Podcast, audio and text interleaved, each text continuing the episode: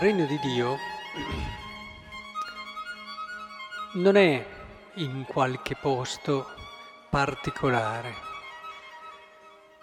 Il regno di Dio è come quelle realtà che magari giri tutta la vita, poi ti accorgi che in fondo erano da dove sei partito. Sei andato, hai cercato, eppure pensando di trovare semplicemente per il fatto che cambiavi. Ma il regno di Dio non era in qualcosa d'altro, ma era nel saper vedere in modo diverso quello che già avevi.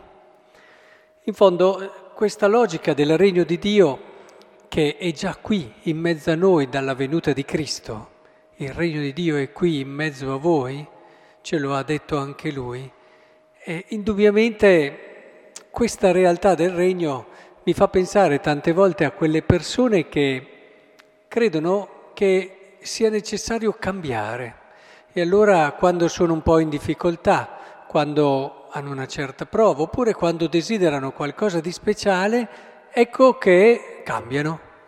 E allora si cambia l'arredamento della casa, si sposta qualcosa tra i mobili o i tappeti o i quadri, allora, oppure si cambia e si fa un bel giretto, un bel viaggio, si cambia e a volte alcuni pensano ma se io andassi in Africa oppure io ho proprio bisogno di andare un po' e pensano che il cambiare, questo ahimè lo si fa a volte anche nella logica delle, delle persone che ci accompagnano nella vita, eh?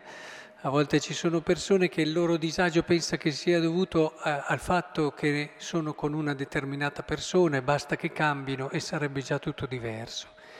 Adesso non, non si può generalizzare, soprattutto in questo genere di problemi, però l'esperienza mi ha fatto vedere che tante volte eh, occorre semplicemente imparare a guardare in un modo diverso la situazione che stai vivendo. Non so se mi è già capitato di farvi quell'esempio che è molto significativo, soprattutto in chiave di relazione. Eh, c'erano due fidanzati, lei che continuamente diceva ma insomma lui ha questi limiti, ha questo difetto, io gliel'ho detto tante volte che mi dà da fare e cerco di aiutarlo a superarlo, ma non c'è verso. E alla fine questo problema ha generato una tensione tale che e questi due si sono poi lasciati. Eh, lui era inguaribile da quel punto di vista lei, da quel punto di vista lì, almeno dicendo quello che diceva lei. La cosa curiosa è che lui poi dopo ha trovato chiaramente un'altra ragazza e con questa ragazza questo problema è stato risolto brillantemente. Quindi questo fa pensare che indubbiamente il problema che l'altro rappresenta eh, dipende tante volte anche da chi ha di fianco. Magari l'altra con buone intenzioni però faceva la cosa sbagliata e invece di aiutarlo a superare il suo difetto eh, lo portava a, a crescere sempre di più. Questo per darvi un piccolo esempio di come tante volte, prima che pensare di andare a cercare chissà dove o a cambiare la situazione, occorre che impariamo noi a vedere e a valutare la situazione in modo diverso, se poi tutto questo discorso lo collochiamo in un orizzonte di fede, vi rendete conto anche voi che allora è vero che il regno di Dio non è in un'altra situazione, ma il regno di Dio è in come io vivo le situazioni.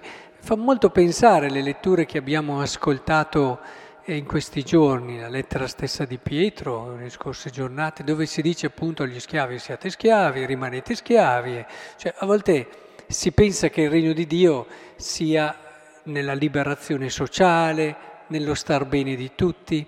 Questo in parte c'è, perché c'è anche proprio un discorso di operazione, di impegno che dobbiamo fare tutti perché eh, il progresso e l'uomo possa vivere al meglio, soprattutto le persone povere, sofferenti, che non hanno il necessario, possono arrivare a questo. Questo c'è, è oggettivo. Però non dobbiamo vedere solo quello, non dobbiamo vedere solo quello. Tante volte trascuriamo anche l'altra parte, che queste letture a volte mi faceva molto, molto riflettere.